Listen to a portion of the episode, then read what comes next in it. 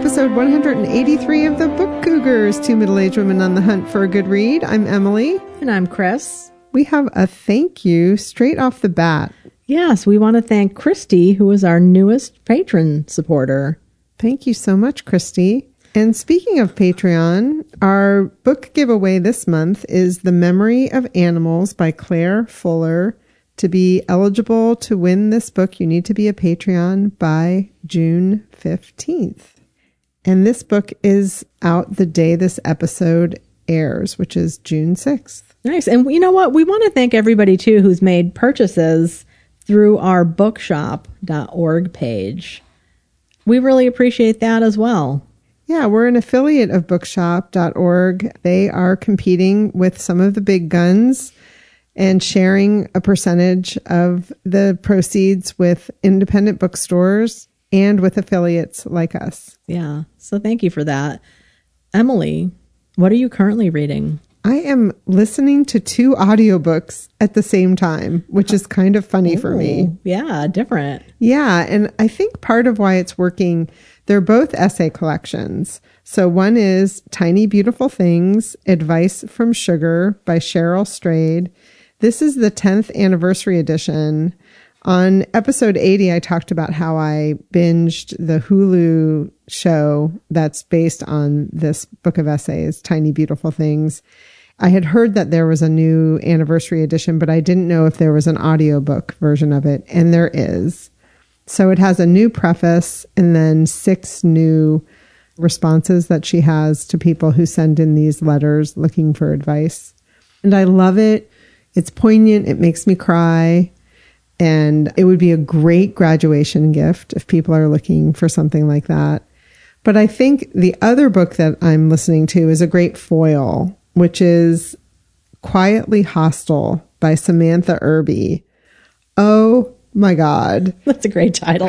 and it has this skunk with its tail sticking straight up, you know, like it's about to spray with its teeth bared she is just irreverent and talks about some of the funniest things. I was laughing so hard on my drive over to Book Cougars HQ this morning, and then a friend called in the middle of all of that. So I had to explain why I was laughing hysterically. I mean, she's talking about everything from having to put on regular clothes again after the pandemic to adopting a very unadoptable dog and starting to take it to doggy daycare and what that experience is like. And then how she reacts to people. You know, those people in your life who want to offer you advice that you don't really want. Sometimes it's even advice after you've done something, like you may have renovated your bathroom and then they come in and they're like, Did you ever consider moving the bathtub? And so her response to that is she'll just say, I like it.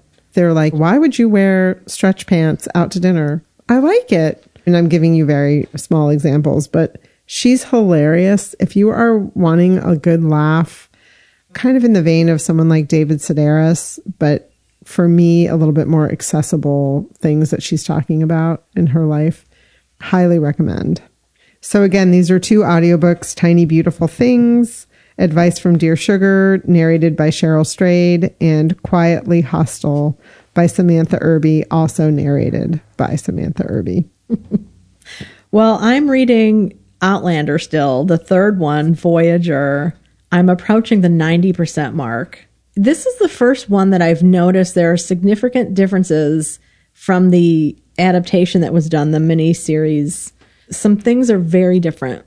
And I can almost see why they changed it because it does film better, probably than some of the lengthy conversations.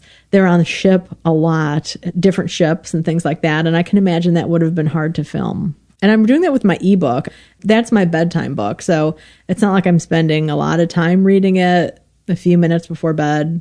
Yeah, but you're getting through it. Do you think you'll keep going or is it too soon to ask that question? Oh, yeah, I'll keep going. Okay. I'm not sure when I'll start, but I know I'll miss the characters once I haven't been reading it for a little bit. Yeah. Oh, I'm glad. That's fun. Diana Gabaldon, Outlander. I'm also reading Devil in the Grove, Thurgood Marshall, The Groveland Boys, and The Dawn of a New America. This is my big summer reading book. Sponsored by our friend Sue Jackson. We did a video over on our booktube channel if you want to check it out about the our books that we're reading this summer. These are books that are 400 pages or more. Thurgood Marshall was a Supreme Court justice in the United States. But this book is more about his time before he became a Supreme Court justice when he was working on a case down in Florida. I started it over the weekend. I'm only 60 pages in. It's very dense, excellent writing, lots of history. So I have to stop quite often and look things up, which I'm really enjoying. Each of the chapters starts with a photograph from archives that Gilbert King was looking at. And the part that I'm reading is when Thurgood Marshall is a lawyer for the NAACP.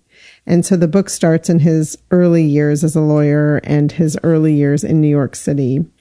I thought I would read just this little passage because this is the type of history that's also a part of the book that I'm finding really fascinating. After the Civil War, many black soldiers, not content to be swept into the undesirable parts of a town, chose to settle in one of dozens of race colonies that had begun to spring up across the nation. There, blacks could live a life that was virtually free of racial friction. In 1887, Eatonville became the first incorporated African American community in America. According to its most famous resident, the writer Zora Neale Hurston, who gained fame during the Harlem Renaissance, Eatonville was something of an oasis for blacks. In 1949, after traveling the world and after decades in New York, where she'd moved in the same Harlem circles as Thurgood Marshall, Hurston had returned home after being falsely accused of molesting a 10 year old boy. The charges were ultimately dropped, but the damage to Hurston's reputation was irreparable. And unable to make a living with her pen, the talented, outspoken, and now broke Eatonville resident was working as a housemaid in Florida. Wow. Isn't that amazing? That is. I wonder if that was like a setup or something. Yeah, I don't know that part and I haven't looked that up, but that's an example of the kind of history that I've been coming across as I read the book. And Thurgood Marshall, you know, he was part of many circles. You know, he lived in Harlem. In the beginning chapters, he's traveling a lot to the South to try these cases. And they talk about how tired he is and exhausted and has some health problems because of that. And then also how dangerous it is for him to be going into the South and trying these cases. And there are people who are waiting for him to arrive.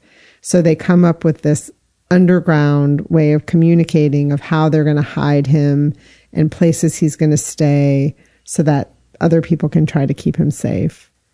And there was one really butt clenching scene where he won a case and then the police followed him and his fellow lawyers. And really, it was a setup to try to get him cornered, and they were planning to lynch him. Mm. And he ended up getting away. That reminded me of when I read the novel Moonrise over New Jessup by Jamila Minnicks.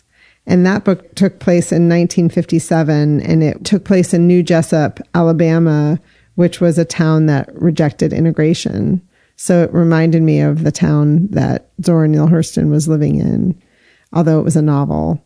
And I should say that Devil in the Grove is in the late 40s, the part that I'm reading now. I think it's 49. And I'm only 60 pages in. Wow. Yeah. So I am really enjoying it. If um, you're interested in history, this would definitely be a good book for you. And I'm not usually interested in certain kinds of history that are like a lot of dates and things like that. But when you can put history in context, like this book is doing, I love it. Again, it's called Devil in the Grove. It's my big book read, and I am really enjoying it. If you want to read along with me, we have Buddy Reads on the Goodreads group page. Very cool. Well, I'll talk about my big book that I'm currently reading, which is Ulysses by James Joyce.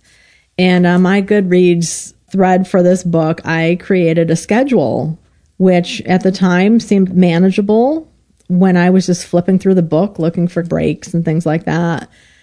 wow, it was completely unrealistic to try that type of schedule. Ulysses is one of those books that you hear is hard to read.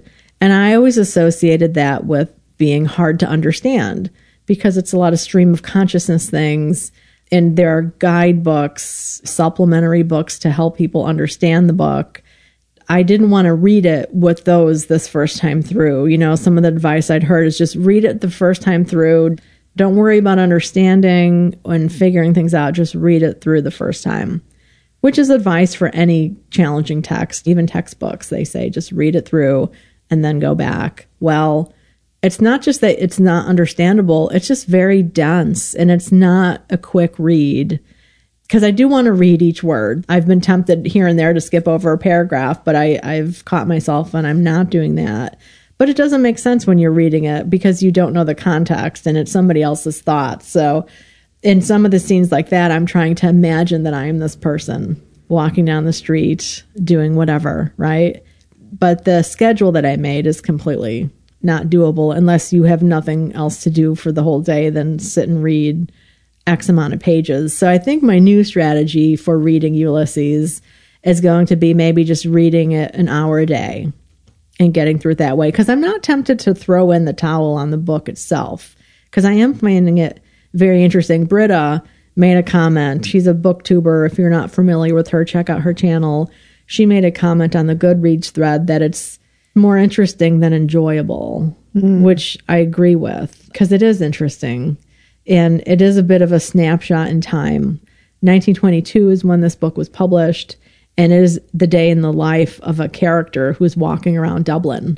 Hmm. So, so it all takes place in the course of one day. One day, yeah, wow. yeah.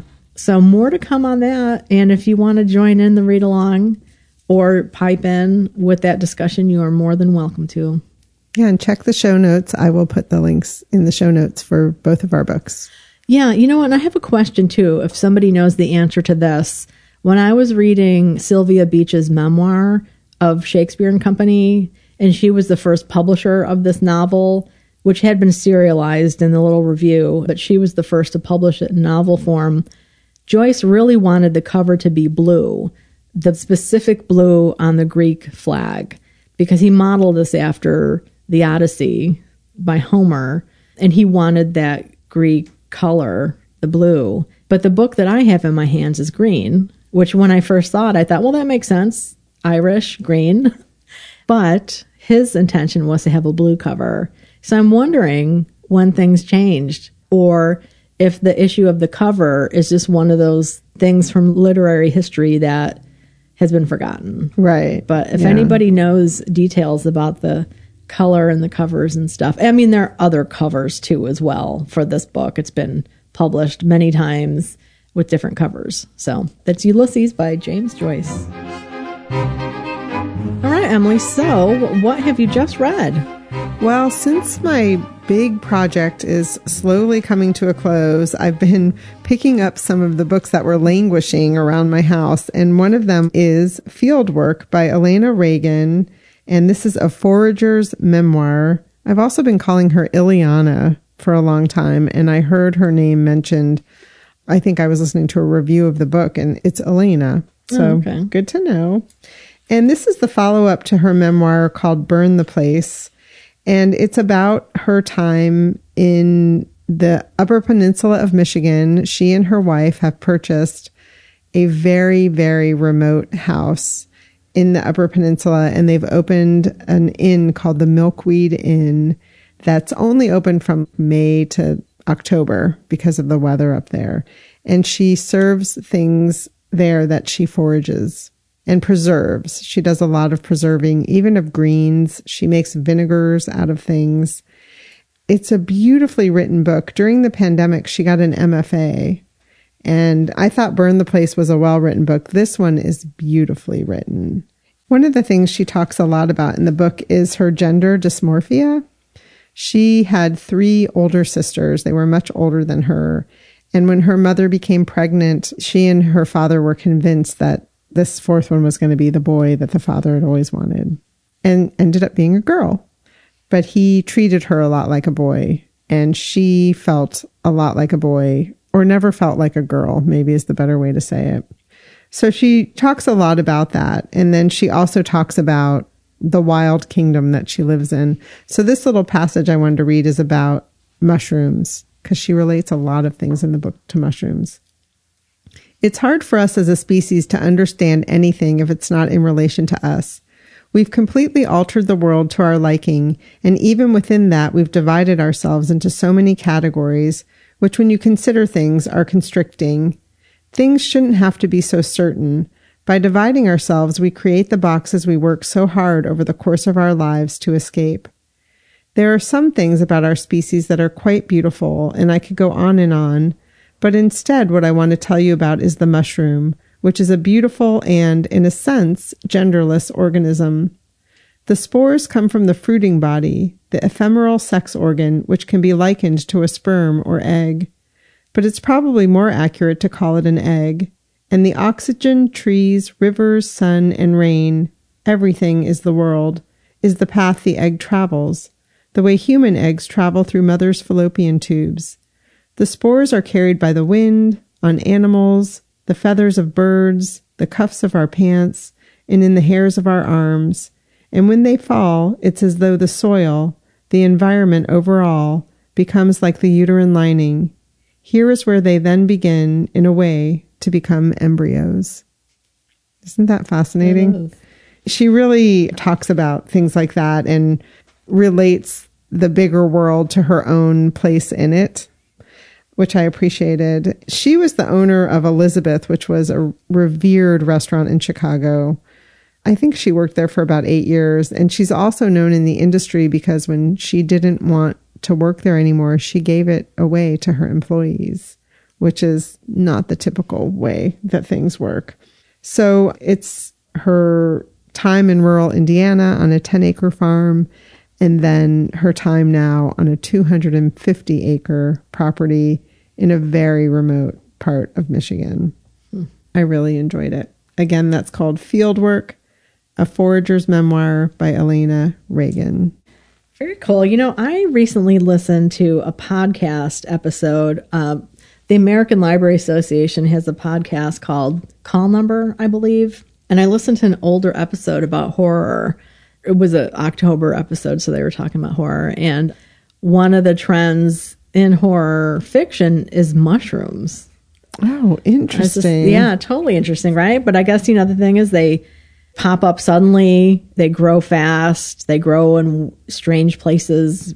Places they, they kill people. that too. Yeah. So, uh, mushrooms. Interesting. Well, she talks about how she's very careful and she has foraged for mushrooms for years and years. And if she has any doubt you know, she does not serve them. Yeah. I mean, that wouldn't go over very well. Because she was saying, yes, they can kill you, but they can also just make you really sick. So you have to be careful. Yeah, for sure. Yeah. Mm-hmm. Interesting. Mushrooms in horror.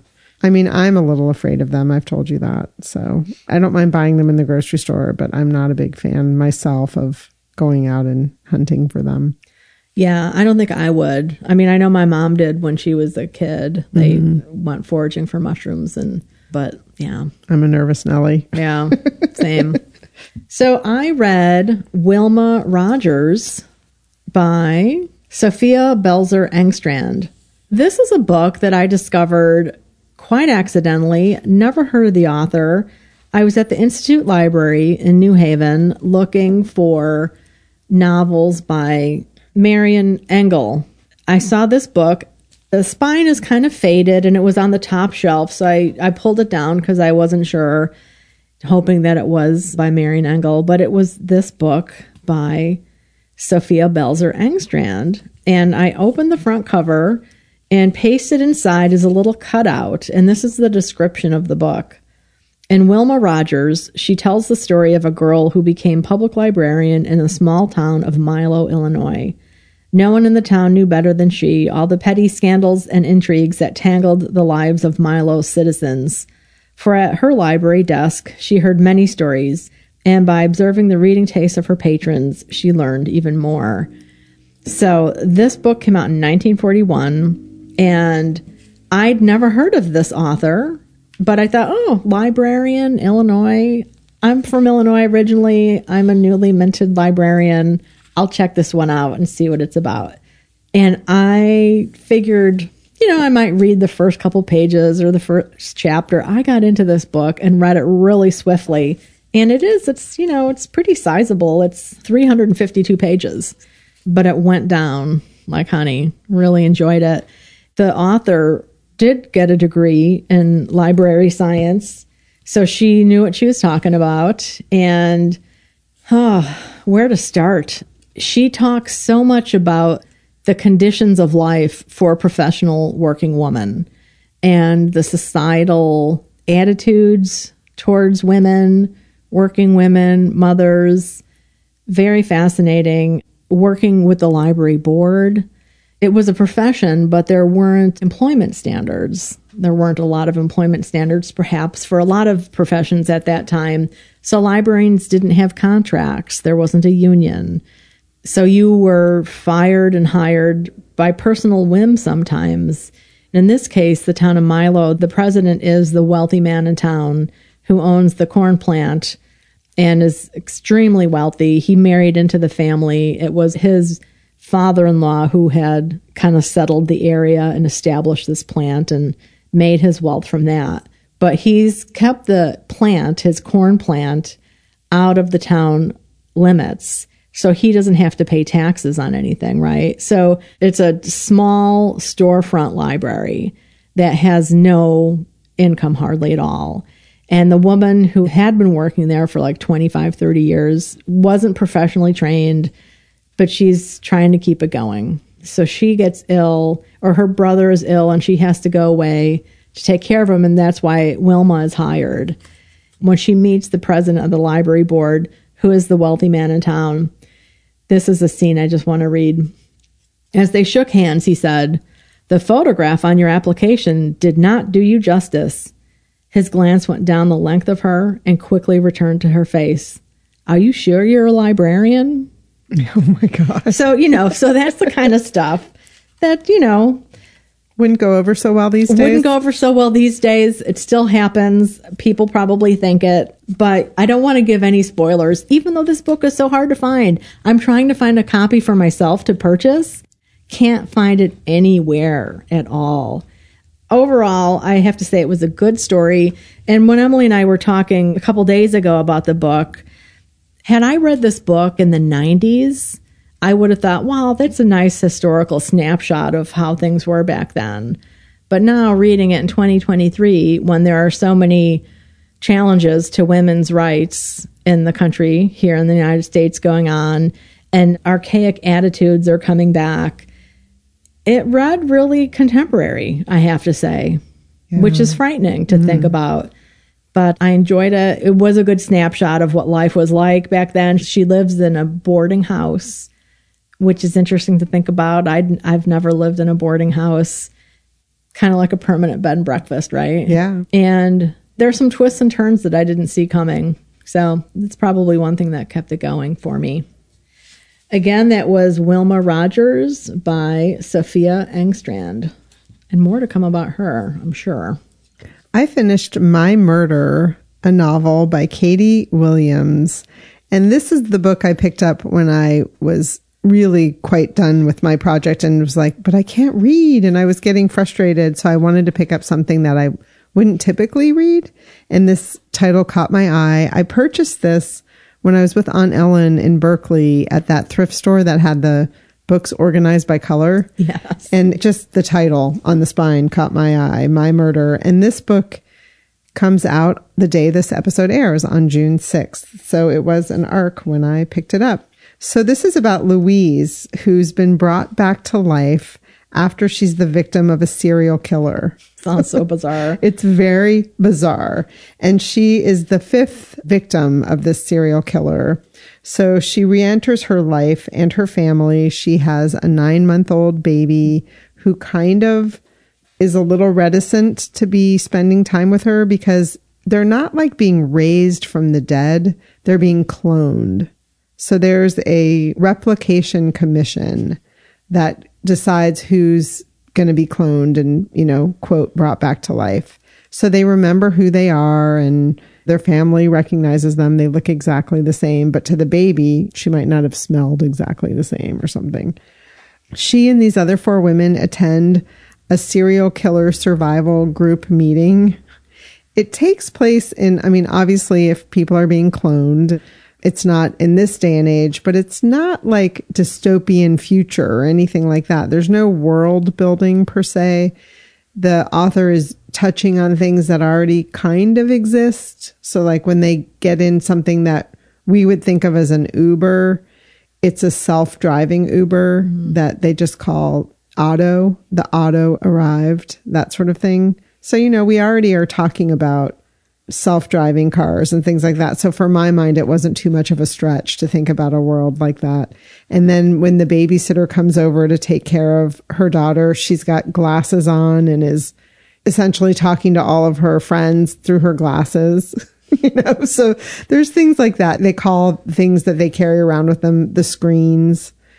And her job is where she works for a company where she enters a room and puts on a padded suit that makes her look like a much older woman. And then people beam in like Star Trek and they can appear however they want. But her job is one of those people who essentially just hugs people and provides touch. So I thought that was an interesting part of the story as well, because the more technology in our lives, maybe the less actual touch we have. So it is a novel. I don't in any way want to spoil what it's about. I will just say that the five women in the serial killer support group decide that they want to interact with the serial killer. And I'm going to leave it there. So they were all murdered by the same serial killer. Mm-hmm. Mm, all right. It's a thriller with an interesting twist on the concept of who has the power in these sort of situations and who kills who, etc. Again, I'm not going to say it anything more. The other thing that I thought was lovely is that the main protagonist has her parents are two dads. It's a non-issue. Right. It's just a fact. Yeah. Right? Yeah, it's just the way things are in the yeah. world, right? Yeah. yeah, and I really appreciated that. Yeah, and one of them plays a really important role in the book as well. So again, easy title to remember: "My Murder," Katie Williams, available now. Very cool. It kind of makes me think a little bit about that book I read the Final Girl Support Group. Yes. Was that Riley Sager who wrote that one? I thought that was Grady Hendrix. Grady Hendrix. Or was it Riley might, I'm sorry, I don't, I don't remember yeah. exactly, but yeah, but different twist. Yes. Yeah. And kind of taking back the power. Mm-hmm. That's what this book is a little bit about. So we both read our second quarter read along, The Reading List by Sara Nisha Adams. Towards the end of this episode, we have a wonderful interview with her and we wanted to just talk about it a little bit. Yeah, you know, this is a book about books, which is our theme for our 2023 read alongs. And we wanted to choose something that was not too heavy, that was more uplifting. And I was surprised that this book does have a deep heaviness to it. Yeah. Yeah. We chose it because it's contemporary, whereas Parnassus on Wheels, you know, was written a long time ago. This one was published in 2021. The premise of it is it's about Mukesh, who is a widower, and he's being gently harassed by his three daughters because they don't think he's living well. He's not eating the right foods. He's not exercising. He's not taking very good care of himself. Yeah, he's not going out and socializing, right. things like that. It's two years since his wife passed, and they think it's time for him to start re entering the world in the way they think is the right way to yes, re-enter the world. Yes. So he finds a book, I think is it under the bed? He finds a copy of The Time Traveler's Wife. Yes. So his wife was a big reader. Right. And shortly after she passed, the daughters cleaned out the house and they returned her library books that she had a stack on her bedside table, but this is the one that got away and it was covered in dust underneath the bed. Time Traveler's Wife by Audrey Niffenegger. And he had not been a reader. He was a television watcher. His wife was an avid reader. He enjoyed watching her read. And she had a lovely relationship with their granddaughter, Priya, who was also an avid reader and would come into the house entering with her nose in a book. Yeah, and, and they had bonded over books, the grandmother and, and Priya. Right. So he's sad that the granddaughter doesn't want to bond with him over television watching. Mm-hmm. Right. So with this book, he ends up reading the book and it really helps give him language and understanding of his own grief and his own situation and heartache. I think that's one of the things we've talked about before that books, novels, nonfiction can give us the language that we need to express ourselves or to help us understand how we're feeling. Right. And So- not feel so alone. Right, Yeah. exactly. So I was sucked into this book Yes. very early on. So the reading list is a list of books that is discovered by Aleisha initially, who's a library worker. It's a summer job. It's her quote, shitty summer job that her older brother encouraged her to take. I don't remember enough. he had worked at the library as a younger man, he spent a lot of time at the library and he encourages her to take the job. She's not a reader or anything. And when Mukesh first comes into the library to return the book, she is rude to him and he gets angry. I listened to the audio book too, and it has different narrators. So it was really great to hear his voice and his frustration. So he actually ends up complaining about her, which I think is very important to do because managers don't know there's a problem unless somebody tells them, says former manager. And her supervisor says to her, You were rude. You can't be rude. This is customer service. You need to be nice to people. Right. Then she finds this list because after Mukesh reads The Time Traveler's Wife, he wants a recommendation. And she just found this list and was reading the first book. And she's like, Oh, I'll recommend this book to him. And the story completely takes off from there. Shall I read the list of books on the reading list? That'd be great.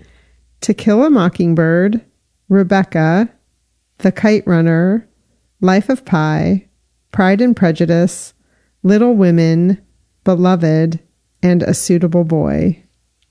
And so she's she's not much of a reader either. So she's fearful of having to recommend books to people. So this list has come in very handy. And at the top of this list it says just in case you need it. Yeah. And now, just spoiler alert this is a read along discussion book. So we might have spoilers a little bit. If you don't want to hear anything, you might want to skip over. But yeah, so these books, and it's the first initial books, really help both Aleisha and Mukesh with what they're going through in their life. It gives them language, it gives them comfort that they're not alone, it gives them confidence and the push to try something different, to try something new. and also how to have ways to communicate with each other mm-hmm. because you have something common to talk about, Right, exactly. which I think was really helpful for both of them. And there's a huge age difference between the two. And a lovely relationship develops around this entry point of books, but they get to know each other. Yeah, and they become friends, and neither one of them knows about the circumstances of their life, as new friends don't. That slowly gets revealed as trust is built. And Aleisha is comes from a very troubled home. Her parents divorced when she was pretty young, and her mother may have had mental health issues already that were exacerbated by the divorce. And mom is a freelance graphic artist. So she goes through phases where she's working and everything's fine. And then she has periods where she's really incapacitated and can't get out of bed. Aleisha and her brother are trying to make things work. Right. And her brother's quite a bit older than her. He's about six years older than her. And so he's out in the world working, trying to keep the family going. Yeah. Their mother is a single mother. The father is very non existent. He shows up just a little bit in the book, not very helpful. And so Aidan's suffering from a lot of his own pressure of being 24 and trying to keep the family afloat. Right. Yeah. Aidan, the older brother. And, you know, in the Zoom conversation we had with listeners, it was interesting because some people didn't think it was a realistic portrayal of their situation. Others thought it was. So I think a lot of it might have to do with just people's own experience. which is something else that the book talks about. The book talks about how we bring ourselves to our reading experience. And we could really see that during the Zoom discussion that people's own experience, particularly with mental health and with widowhood influenced how this book impacted them. Right. And where you are in widowhood too is, Yes. a, is a big difference there. Yeah. Yeah. Yeah. And one person, one of our listeners, Susan, even said she felt like it has to do with the gender of the widow that's left behind. This was a situation where there were daughters and their father. And how would it be if it was daughters and a mother? And I think some of it has to do with gender. I think also it has to do with the role that the person played in their couple. I worked quite often with widows who never dealt with the finances of their home. And when their partner passed away, they were overwhelmed with that because they had never written a check. you Right. know? And in my experience, I had an uncle after my aunt passed away. He had never even opened the mail. Mm-hmm. He didn't do anything Yeah. householdy. So he was completely lost when he lost his wife. Right. And for Mukesh, one of the things he's lost in is the world of food. Food plays a huge part in this book, but he doesn't really know how to cook very well. And his daughters are getting frustrated, even to the point that he drinks powdered chai that's kind of sweetened tea, you know, and they're worried, don't keep drinking that. It's too sweet. Right. yeah. He has the staples that he makes for himself. And they're like, you can't just eat beans all the time. right. Um, so, yeah. The food is wonderful in this book, though. I was hungry quite a bit as I was reading it. You know, I don't think we want to completely spoil it. There are some surprising turns that the novel takes, and the subject matter wasn't as light as we thought it was going to be. I really enjoyed it, but it did shock me a little bit, some of the turns. And Right. I would say there's some trigger warnings for mental health and suicide. Yes, for sure. Yeah. But overall, it's a heartwarming book. I think I said in my brief Goodreads review that it's a book that's good for the heart and soul. Mm-hmm. As one of the taglines on the book says, some books change your life forever. And I think some of the books that have changed my life are the ones I've read and discussed with other people. Yeah. And that's the list of books that we talked about at the beginning of the book keeps popping up throughout. And then the, For one of- different people. Right. Yeah. And one of the mysteries is, well, who wrote the original list? And that is revealed at the end. We will not reveal it to you. You must read it to find out. Yes, exactly. I'm very glad that we read it. I am too. It was a fast read. And as I said, I listened to the audio and I read the book. The audio was really well done. I didn't write down the narrators' names. I apologize for that, but it's three different people. It was very enjoyable. The Reading List by Sara Nisha Adams. This episode is sponsored by The Marriage Box by Corie Adjmi has been listed by Katie Couric Media as a must read book.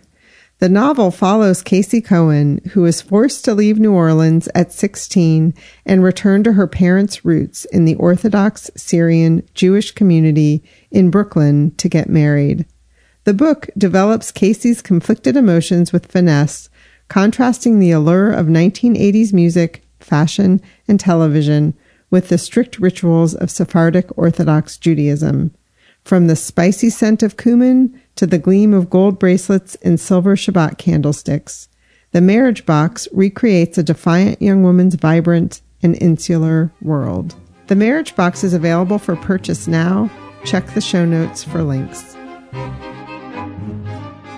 Biblio Adventures. Oh my gosh. It's been nice to get out and just have a good browse at a bookstore. I went to the book barn up in Niantic one day. It's a huge place with multiple locations in town. So I usually have a list that I'm going to check out. When you first walk into the main barn area, and this is outside, they have new books that have just come in. They're all up. They're not in alphabetical order or anything. So you do have to do a nice browse through them, which I always enjoy. And I found a couple treasures that way. And I'll talk about one right now. It is a book that is not even out yet. It's called Creep Accusations and Confessions by Myriam Gurba. This book comes out September 5th.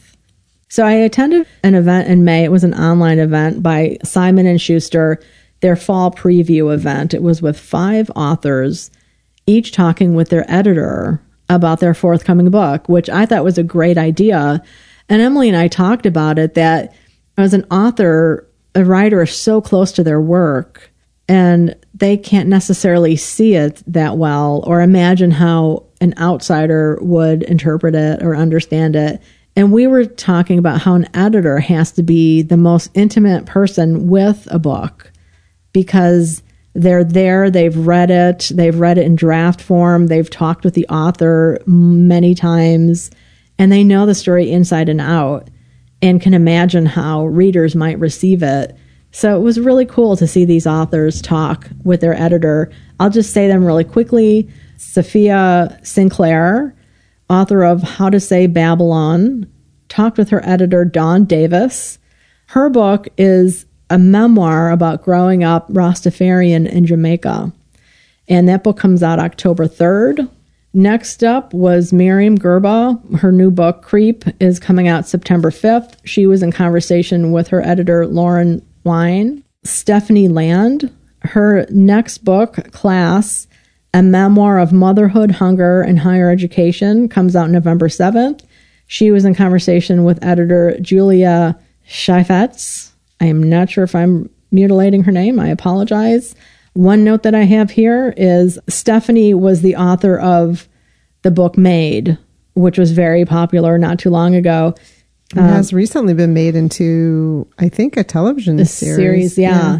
So Stephanie, in the meantime, has earned an MFA, hmm. which she says stands for motherfucking assholes.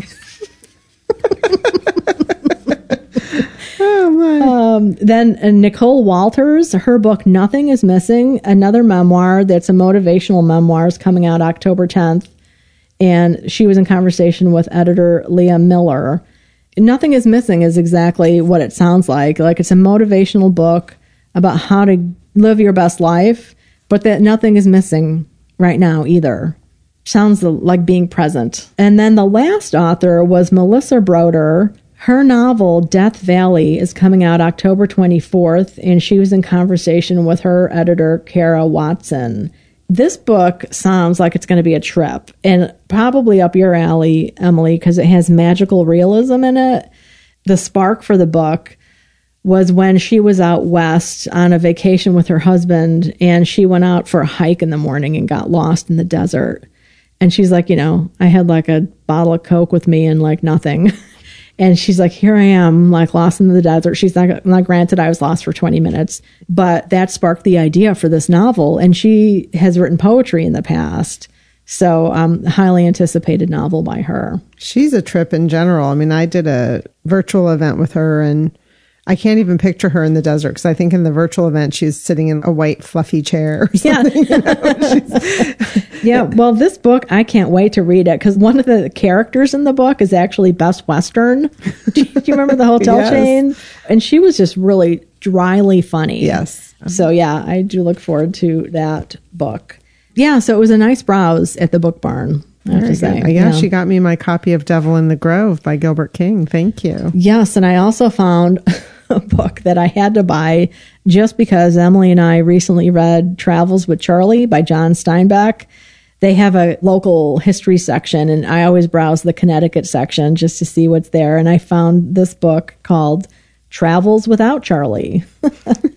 and it's by Bill Goralski, who was a Connecticut writer and was inspired by reading Travels with Charley to do his own cross country road trip in the later 1960s. It's a thin book. It's just squeaking over a hundred pages, and I thought it would be fun. He also inscribed it to a friend, to Jamie, enjoy my road trip across the country. And he signed this on November 20th, 1993.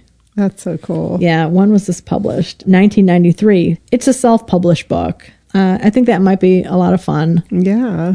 And there's a little picture of his camper in there too. Yeah, he, he, had a camper attached to a car, which I think was his sister's car, uh, but we'll find out more on that. As opposed to Steinbeck's setup, which was a pickup truck with a camper top on it. Right. Yeah. Well, I just want to briefly mention another podcast that I just started listening to. It's by the American Writers Museum. The title is Nation of Writers. I don't know. I don't remember if I knew about this and forgot, but the other day when I was looking, uh, kind of revising my podcasts and refreshing things, I came across it and I listened to their episode on Edith Wharton, which I thought would be a good one to start with since I enjoy her so much. So the host of the podcast, or at least this episode, I don't know if they have a rotating host, it's Nate King, and he was talking with Anne Schuyler from the Mount. She's the curatorial and visitor services director, which Emily and I we met her when we were up at the Mount. So it was with Anne and then also Emily J. Orlando, who's professor of English at Fairfield University here in Connecticut. And he would ask a question and they would just take off talking about Edith Wharton and whatever the prompt was. And I enjoy the conversation so much. They even brought up Ulysses at one point because they talked about Edith Wharton's library, which, as you know from that episode and the Biblio adventure Emily and I had to the Mount, was focused on Edith Wharton's library, which are her books that she herself owned and which was brought back together in pretty recent years. Apparently, Edith Wharton had a copy of Ulysses. It was a pre publication copy, it was a friend's copy. And it's one of the surprising books that's in the collection because she did not like James Joyce. She thought Ulysses was, I'm going to mutilate the quote, but basically schoolboy pornography. Mm. Which I'm just like, yes, totally. Because me, I'm currently reading Ulysses, right? And and some of the focus on intercourse and penises, it just reads really young. But she had this copy and it was from a friend who passed away.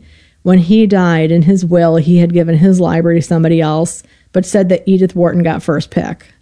And so she chose a hundred books from his library, and one of them was that pre publication copy of Ulysses. Remember when we were there how they showed us all her marginalia? Mm-hmm. I wonder what she wrote if if she wrote in that right. one. Right. Well, or if she if she chose that one after she had already read it because she knew it was significant. Hmm. They they don't really know for sure. Hmm. I guess I, I could find out. I maybe ask Anne when that person died and when she got this copy because right. that, that would be an interesting thing. So yeah. my point also is I enjoyed their interview very much, their conversation, but it's also fun now to have an idea of what Ulysses is so that I can better appreciate when people are bringing the book up. Right. Yeah. Yeah. Which is the point of reading some of those old classics because they're just referred to so much. Exactly. You know, and they, they've influenced other writers. Right. Either to emulate or to push against. It's just kind of fun. So, again, that's the American Writers Museum podcast, Nation of Writers. Check it out. I plan on listening to more. So, upcoming Biblio adventures, what's on your calendar? I have a joint jaunt planned with my buddy across the table. Thursday, June 8th at Charter Books in Newport, Rhode Island, which is a place we've been wanting to get to together. I've never been. I think Chris has been. The author Claire Fuller is coming to the States. She's a UK author and her book, The Memory of Animals, which we mentioned at the beginning of the episode, is our Patreon giveaway this month. It's just coming out on June 6th. So she's just starting a book tour next week. So we're going to head to Charter Books and then we're also hoping to go to the Redwood Library in Athenaeum, which is the oldest membership library in the country. Oh, I can't wait. I have been wanting to go to that place for a long time. We have a fun day planned next week. Yes. Do you have any other upcoming jaunts? I have one on the calendar that's on Wednesday, June 7th at 6 p.m. The New Haven Library, the main New Haven Library there on the green has an event called Preserving Your History, which is for the general public and how to preserve your family records, your own records, photographs, and things like that.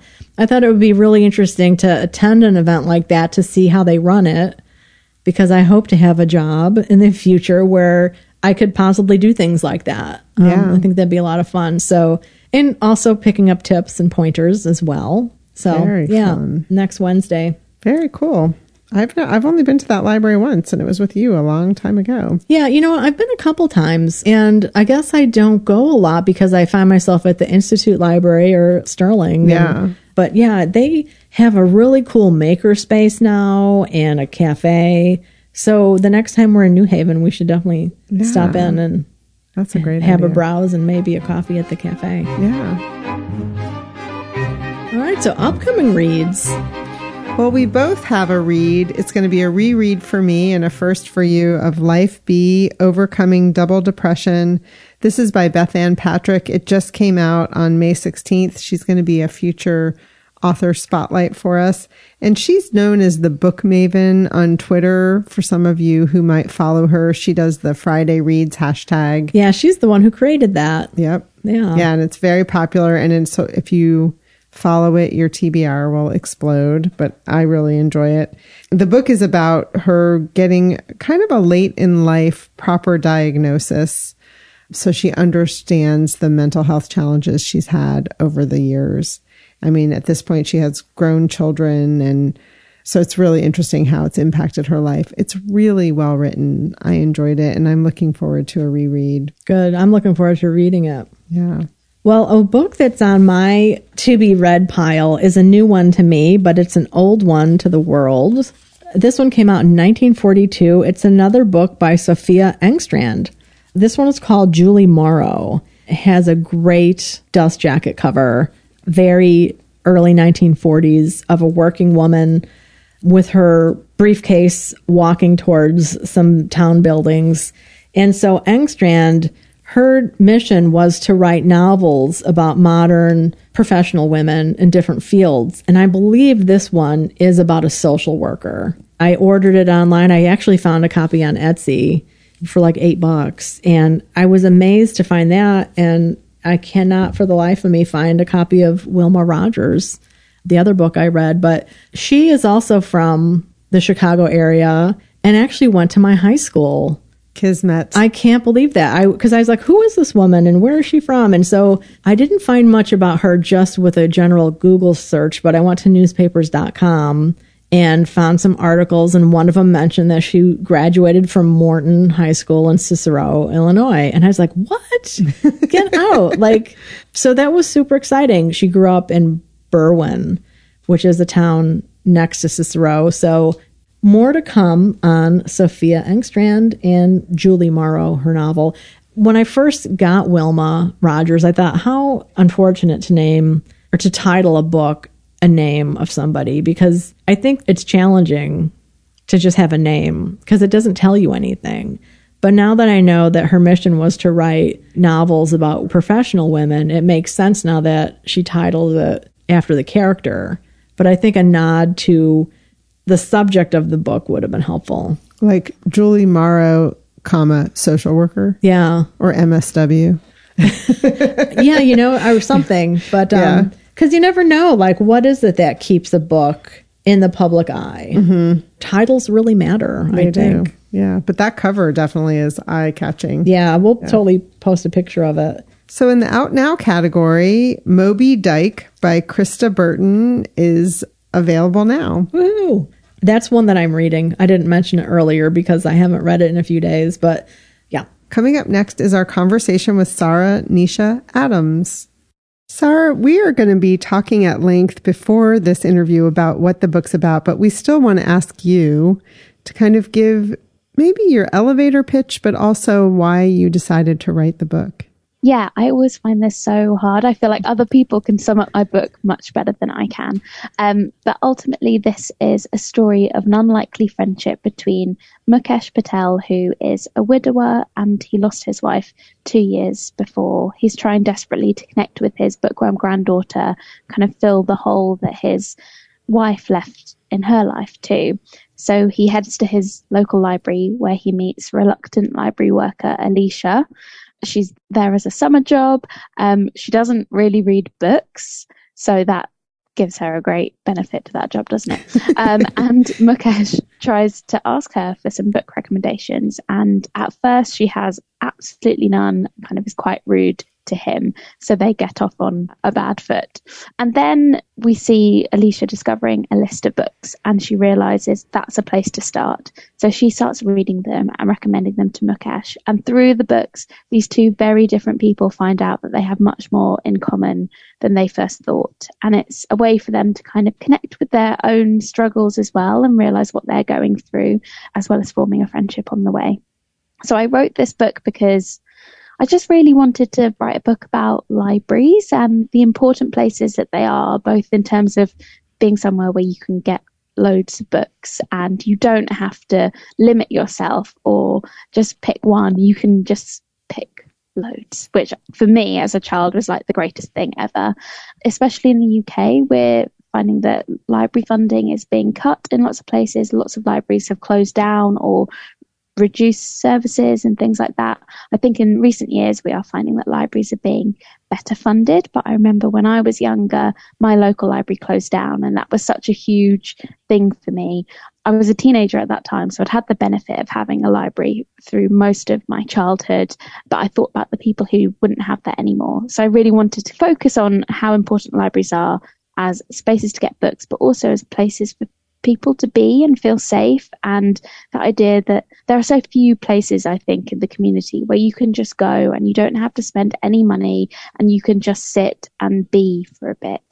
I think they're such important places just for the community in itself as well. Oh, thank you for that. You touched on a lot of questions and points of conversation that we had with a group of listeners the other day on a Zoom conversation.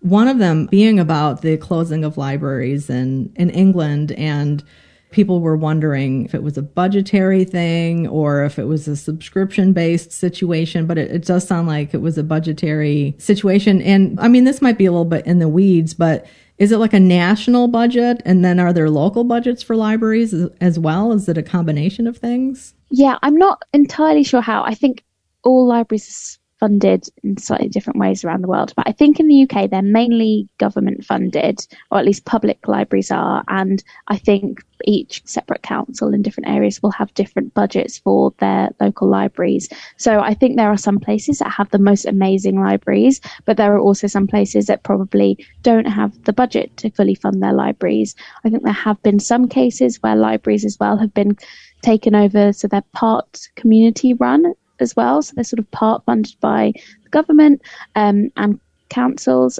and part funded by communities or volunteer run, which I think we saw a lot of that hybrid stuff going on for a while. Yeah, I really hope that there's like a big resurgence. I know so many people and so many readers really got behind saving libraries and kind of petitioning for it and petitioning in so many ways. And I think libraries have thought about how they can adapt as well to show how relevant they are and how important they are in the communities if they need to do that at all. Because I think lots of people already were aware. But I think they offer so many services now. So kind of libraries have to do an awful lot more than they used to in order to get that funding that I think people who use them really, really value them. I just kind of wish people use them more because I think now getting books online quite cheaply is quite easy, but I think there's nothing better than walking into a library just knowing that you can literally pick up almost anything you want. Yes, yes, for so, sure. I heard, um, I'm sorry, I just mm-hmm. saw a very brief thing the other day that some people are turning to libraries, ordering their books online through the library, you know, putting books on hold as a way to stop impulsive online buying. yeah, I think that's a good idea. I think it's very wise. I do that now because I was buying so many books that I just didn't get around to reading. Mm-hmm. But when you're like waiting for the book to come available at the, at the, library that day when you get the email and it's ready to pick up, it's very exciting. Yes. and sometimes I just, I have to admit, I take books out of the library just because I wish I could read it. And then it's a pleasure to see yeah, it sitting on my counter for a little while. But yeah. Sara, we thought we'd ask you about the eight books that you decided to include as the official reading list. We're going to read them off so listeners know what they are, and then we'd like to know why you chose these eight. To Kill a Mockingbird, Rebecca, The Kite Runner, Life of Pi, Pride and Prejudice, Little Women, Beloved, and A Suitable Boy. Yeah, so I love all these books. They're basically all books I discovered when I was falling in love with reading for the first time. well, in many ways, I've always been a reader, but I remember all these books were books that I read at that point in your life when reading sort of takes over. So I was a teenager and they all really stayed with me. Quite a lot of them were recommended to me by my English teacher when I was really looking for something to read beyond the curriculum and the books that we were reading at school. And they just felt so different and I kind of hadn't read anything like them before. I just loved them all and I think they were all so different and they focus on different time periods and they're set around the world and that sort of epitomizes what I was reading at the time. I don't want to give too many spoilers away, but the person who wrote the list, it, it felt right to me that they would be these books. I did cheat a bit that this was basically the, fir- the first books that came to my mind. I think there are a few that kind of got taken off and put back on um, or rejigged in terms of where they sat on the list. But ultimately, these books were the first ones that came to mind when I thought of the story at all. And I thought that there was going to be a reading list because they feel like a really good place to start and books that people really want to share. Oh, that's great. So, just so you know, of the group of people we talked with the other day, there were 20 of us. And the average of all of us who have read from this list was 4.85 books read from the list. That's pretty good. And there were like, I think, two people who've read them all. Um, Yeah. Yeah. And A Suitable Boy is one that I think is going on a lot of people's list, even though it seems quite intimidating at 1,200 pages. Yeah, I love that book so much though. I read it in a week and I don't know how. I think it was when I was a teenager and time went really slowly. So I just read it one week in my summer holidays and I loved it so much. That's a book I really want to reread again and again and again. I remember trying to write about a suitable boy in the book and sort of there's so much that happens in it. I almost just wanted to put a little teaser in to set people on their way. But it's interesting because when I talk to readers, that's the book that comes up most that people want to read. And I find that really interesting because in many ways it's the most daunting because it's absolutely massive. Mm-hmm. Yeah, one of our listeners who had read it, she said it's totally worth it. But we we also had a burning question from Julie. She was wondering if part of the reason you put that book in, since it is so big, was it a plot device just to be able to get the wrinkles out of the reading list? I mean, I chose the book before I thought about that part, but it worked perfectly.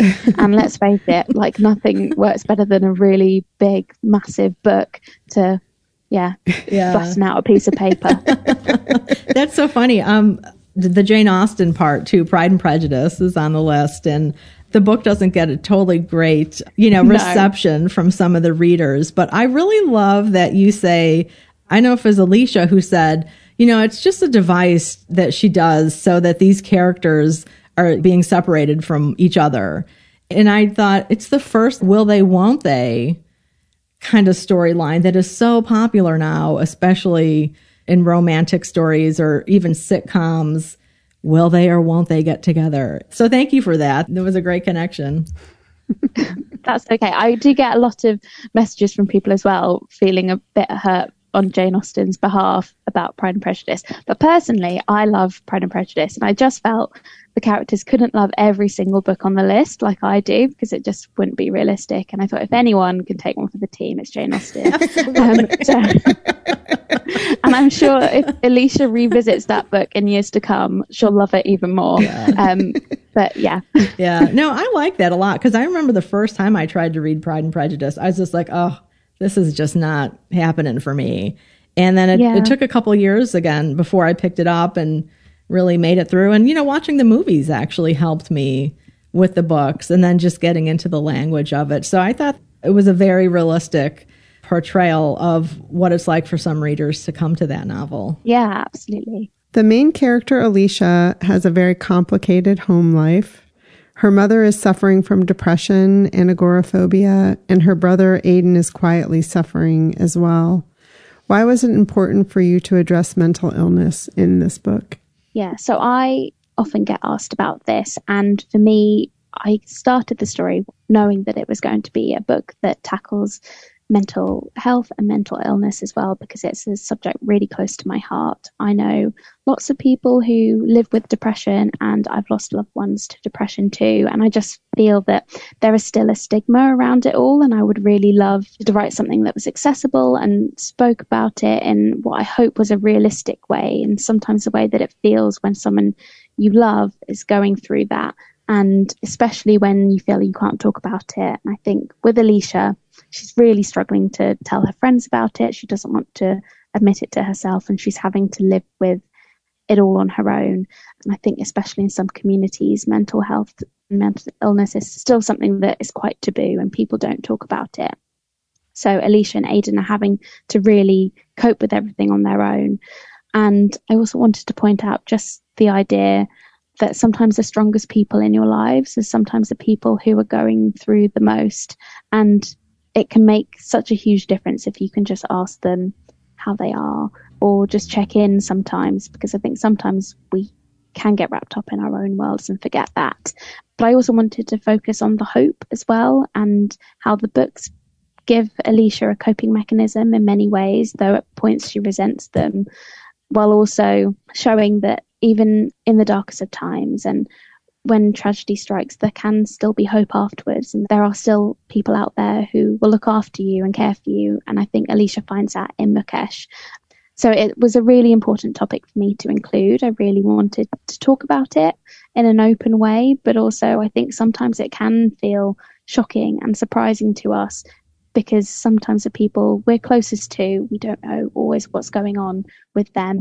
And they're the people we love the most. And if we can reach out and make them feel that they can talk about it, that can hopefully be a step towards lifting, um, lifting what they're going through a little bit. Yeah, yeah Thank sure. you for that, yeah. Sara. And, you. you. know, we're sorry for your loss that you've yes. experienced. And, you know, I just want to say also, well, I want to say two things. You writing this book has helped people are ready to be able to have conversations. I mean, I can tell that just from the conversation we had with our listeners on Sunday evening, but also not to be afraid. I think some people are afraid they're going to say the wrong thing or they don't know how to say it, but just being willing to be vulnerable and take the risk with the people you love and just ask, you know? Yeah. Yeah, absolutely. Yeah, because Mukesh is very uncomfortable, but he still shows up. Yeah. Yeah. Because, yeah, you know, there's exactly. Yeah. Not a lot to say, but being there. Yeah. Thank you so much Thank for you. adding to the conversation. Yeah. What I really loved about the book very early on and that kept me captured is how people react to the different books. And then for Mukesh, reading The Time Traveler's Wife, which is not one of the books on the list, it's a library book that was found under the bed, all dusty and everything after his wife passed away. But that story gives him the language for his own feelings. And so often, I think when you're grieving or going through mental health challenges, if you're able to read, can help you put names to feelings and to know that there's somebody out there, at least in the fictional landscape, who feels the way that you do when you feel like yeah. no one has ever felt this awful. I think that was just one of the things that made me fall in love with the book very early on. And then Mukesh at the end, you know, he's the one talking to Aleisha like it's not all escapism, like they show us the world books do. I really yeah. appreciated that very yeah. much. And often it's the people who are the closest to us are the ones we can't talk to. Right. And yeah. I think you really painted a portrait of that really well. And that the chosen family, or the, in this case, it was more found family. I don't know that they chose each other. They came across each other in the library, yeah. you yeah, know. Right. Really, really nice. You know, it was interesting because in our discussion, our Zoom discussion, we had people of lots of different ages. And we had women who were in their 60s and 70s say, you know, we had mental illness in our family and we could not talk about it at all. Yeah. And then younger people were saying this didn't seem realistic because, you know, they could have just gotten help. And it's like, yeah, that's not how it works. From the outside, you may look at it that way, but that's not what's happening always inside in the family structure. Yeah. Another thing that I really wanted to highlight through Aleisha's story and Aidan's story was the idea that you never really know what people are going through. And they might look really strong on the outside, like they have everything together, but sometimes that's not always the case. And I think sometimes the strongest people that you see are the people you need to ask, How are you doing? or just give a little bit of kindness. And I think that's something that Aleisha finds because at first she's quite rude to Mukesh and he gets quite annoyed with her, but she has so much going on in her life and he doesn't know that. But a little bit of kindness would go a long way. Um, so that's another thing I wanted to point out. Just in this world that we live in, and I think in busy cities in particular, people can be rushing about and not always think about the people that they're walking past and what they might be going through. And sometimes a think, a smile, or just like a kind word can really, I know it sounds so small and quite cliche and cringy, but I really do think it can just like lift someone's spirits a little bit because it's not going to change everything, but it can just show you that there are other people out there who care. Yeah. yeah, and it's just that little micro connection between humans. So important. Yeah. And you know, with the family dynamic too, you know, Aidan and Aleisha being the children, that's a harder dynamic as well, especially when you know your mom is suffering in her heart. She's been heartbroken after the divorce. And you think of Aleisha, her normal is her normal. Yeah. And when you're a kid, you don't know that there are other possibilities and different ways of living, really. And I think the, the books do help with that. And then her relationship with Mukesh, which I just love so much because I didn't have grandfathers growing up. They both passed before I was around. So I always love a good grandfather story. oh, well, talking about Mukesh, he has his own growth throughout the novel. He he kind of begins as a, a, little bit of a you know doddering widow who his three daughters treat like he can't feed himself and take care of himself, and in a certain way, he's not doing a very good job of that. I mean, maybe not as bad as his daughters are painting it to be, but he, you know, by the end of the novel, he's got agency in his life and knows how to open the library front door and is successfully going in. So talk about that, what it was like to write this character of Mukesh. Yeah, I loved Mukesh. He was the first character I think who came to me really. Um, I could just see him and I just sort of knew what he was like and what his worries were, but I really liked the dynamic between him and his daughters and how it shifts over time because I think they naturally go into the role of caring for him, but they're sort of forgetting to actually talk to him. And that's what he needs. He needs company. He doesn't just need looking after in terms of feeding and cleaning his house and things like that, but they want to help in a practical way.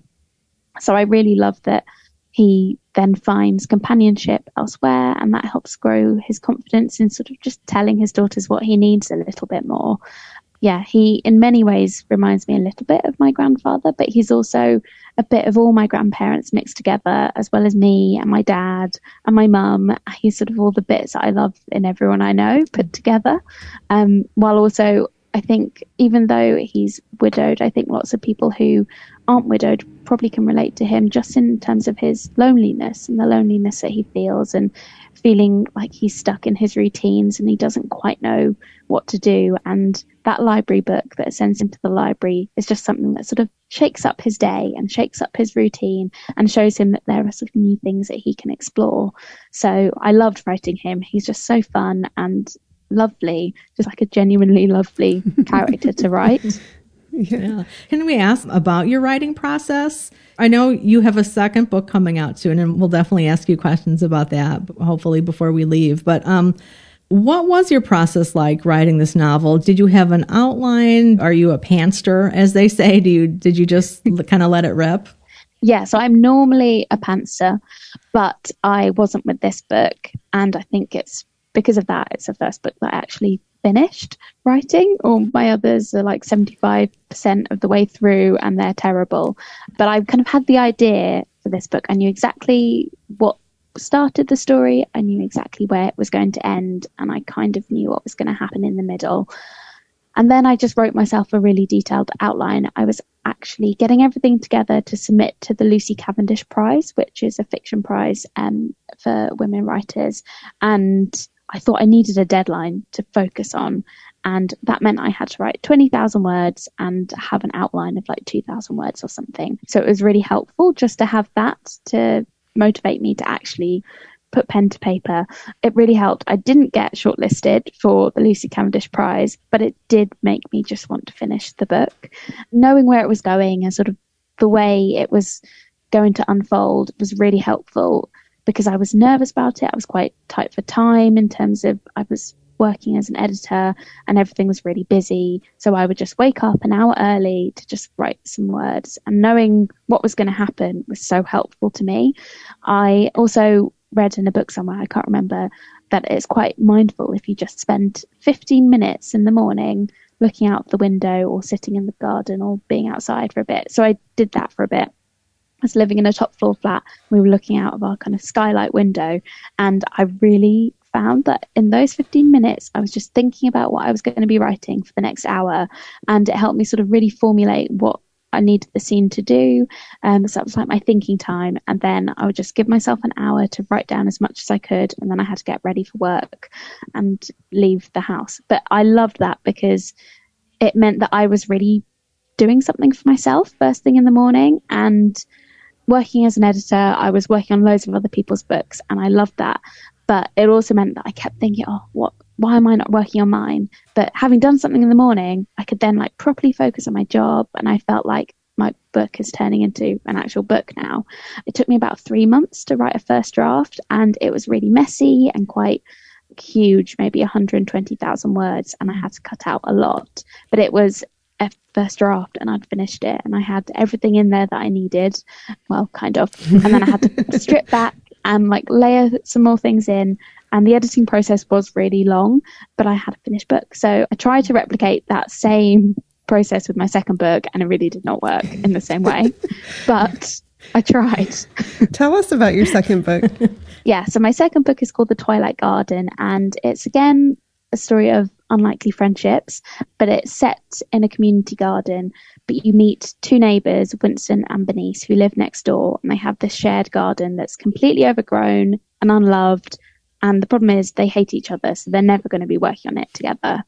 But when they start receiving kind of leaflets and letters through the post sent by someone close by, they see this garden that is their garden in all its glory years ago. And Winston gets inspired to just start doing something with it. He's quite lonely and isolated, and he's breaking up with his partner, he thinks, but he's not sure.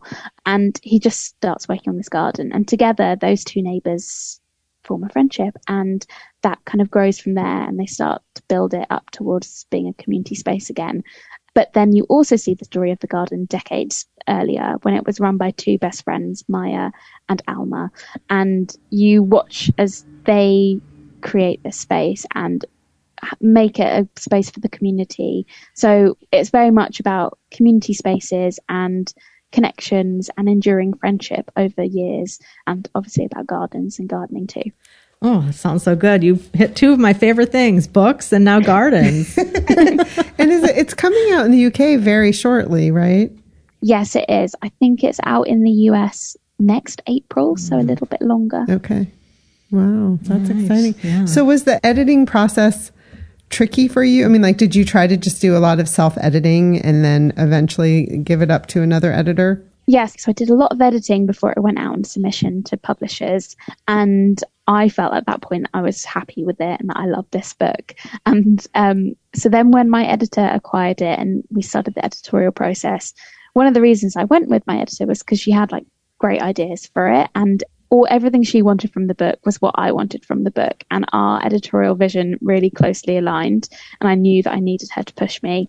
Yeah, then unpicking that story when I kind of felt that it was done was really hard, but it was so worthwhile. But I realized that every single draft I do, I can't just do a small edit. I can't just like shave off a few lines here and there. I always just sort of like unpick it entirely and put it back together. So right until the very last minute before I went to copy edit, I was deleting huge scenes and mm. huge chapters, which I think was a bit of a risk. But I felt like I felt like I could I could do it because being an editor, I sort of felt like it was okay for me to do it. I'm not sure it was, and I don't know if my editor was panicked and I was just suddenly like, "Oh, I deleted these two chapters. Hope it's okay."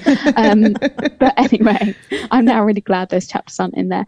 But yeah, it was a long process. I think at first I start slowly, but then yeah, just every time get really stuck in and want to change everything about it. So the same happened with the second book. Again, every single draft I changed an awful lot, apart from one where I got really lazy and I changed nothing. And my editor was like, you know, you haven't done any of this. I know, because I tried to do it in a weekend. But anyway, tried to sneak it in, but your editor caught Yeah. you. So, so if you don't mind um, us asking, what kind of editor are you? Or what types of editorial roles have you had? so I'm now full time writing, which is really exciting. Congrats. But I most recently was editorial director at Hodder in the UK. So I focused on commercial fiction publishing. So I published everything from crime thrillers to women's fiction to uplifting fiction to sort of book group and reading group fiction. Before that, when I was writing the reading list, I was solely a crime editor, um, working on the Harvill Secker list with authors like Ruth Ware and Jo Nesbø and Denise Mina. And I loved working on those books so much, but I also knew that I'd never be able to write a crime novel because while I can edit one, I'm not that good on like solving the crimes and like working out really tricky plots like that. And I think the reading list was quite a good antidote from lots of murderous fiction that I was reading because it was just like something completely different. So it was quite good for me having that separation, I think, from what I was writing and what I was working on. Oh, that's so funny. That gives a different spin on Chris, the character in your novel, who Yes. reads crime thrillers. Yeah.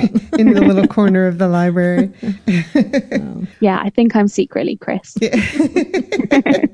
Do you read a lot of crime? Yeah, I do. I read everything really, but crime I think was like my first love in many ways. Like I loved fantasy fiction when I was growing up, but my dad is a huge crime reader. He loves books with murders in. So I always read everything that he read and yeah, I just love crime. That's great. So, Sara, this has been so nice to talk with you. We could we could keep We could going keep on, going for a but long we time. respect your time. we we loved one of the things we haven't talked about is the food in the novel is so amazing and really is a part of the story in a lot of ways. We're going to celebrate this conversation today by going out to have a delicious Indian meal when we're done. but there's one burning question that we have. What are spaghetti hoops? I do not have spaghetti hoops in the US? No. Oh, well, they're like quite disgusting, but also delicious. they're basically like, you, they come in a tin and they're essentially like pasta hoops. Um, it's like quite thin hoops in like tomato sauce. Oh. And you have it on toast or something like that. That's what I used to have when I was a child. But it's, yeah, it's, they're like delicious, but also incredibly bland. But I don't know, they're very tasty, I think, and it's a bit of a guilty pleasure for me. I love, I love that. It's like if I'm feeling really lazy, I just really want to get a tin of spaghetti hoops. Oh, that's we do we do have them here. They're called spaghettios. Yeah. Oh yes, yeah, spaghettios, yeah. and you can get them with the meatballs or without meatballs. Oh yes, it's exactly that. Oh, yeah. interesting. Okay. So, do you eat it for breakfast or mostly as a you know lunch or dinner? Maybe people eat it for breakfast, but I think it's a dinner thing for me. Oh. Yeah. Oh, that's so. I used to have them when I was a kid, and my friend Sharon and I would pretend that they were devil eyes for some reason.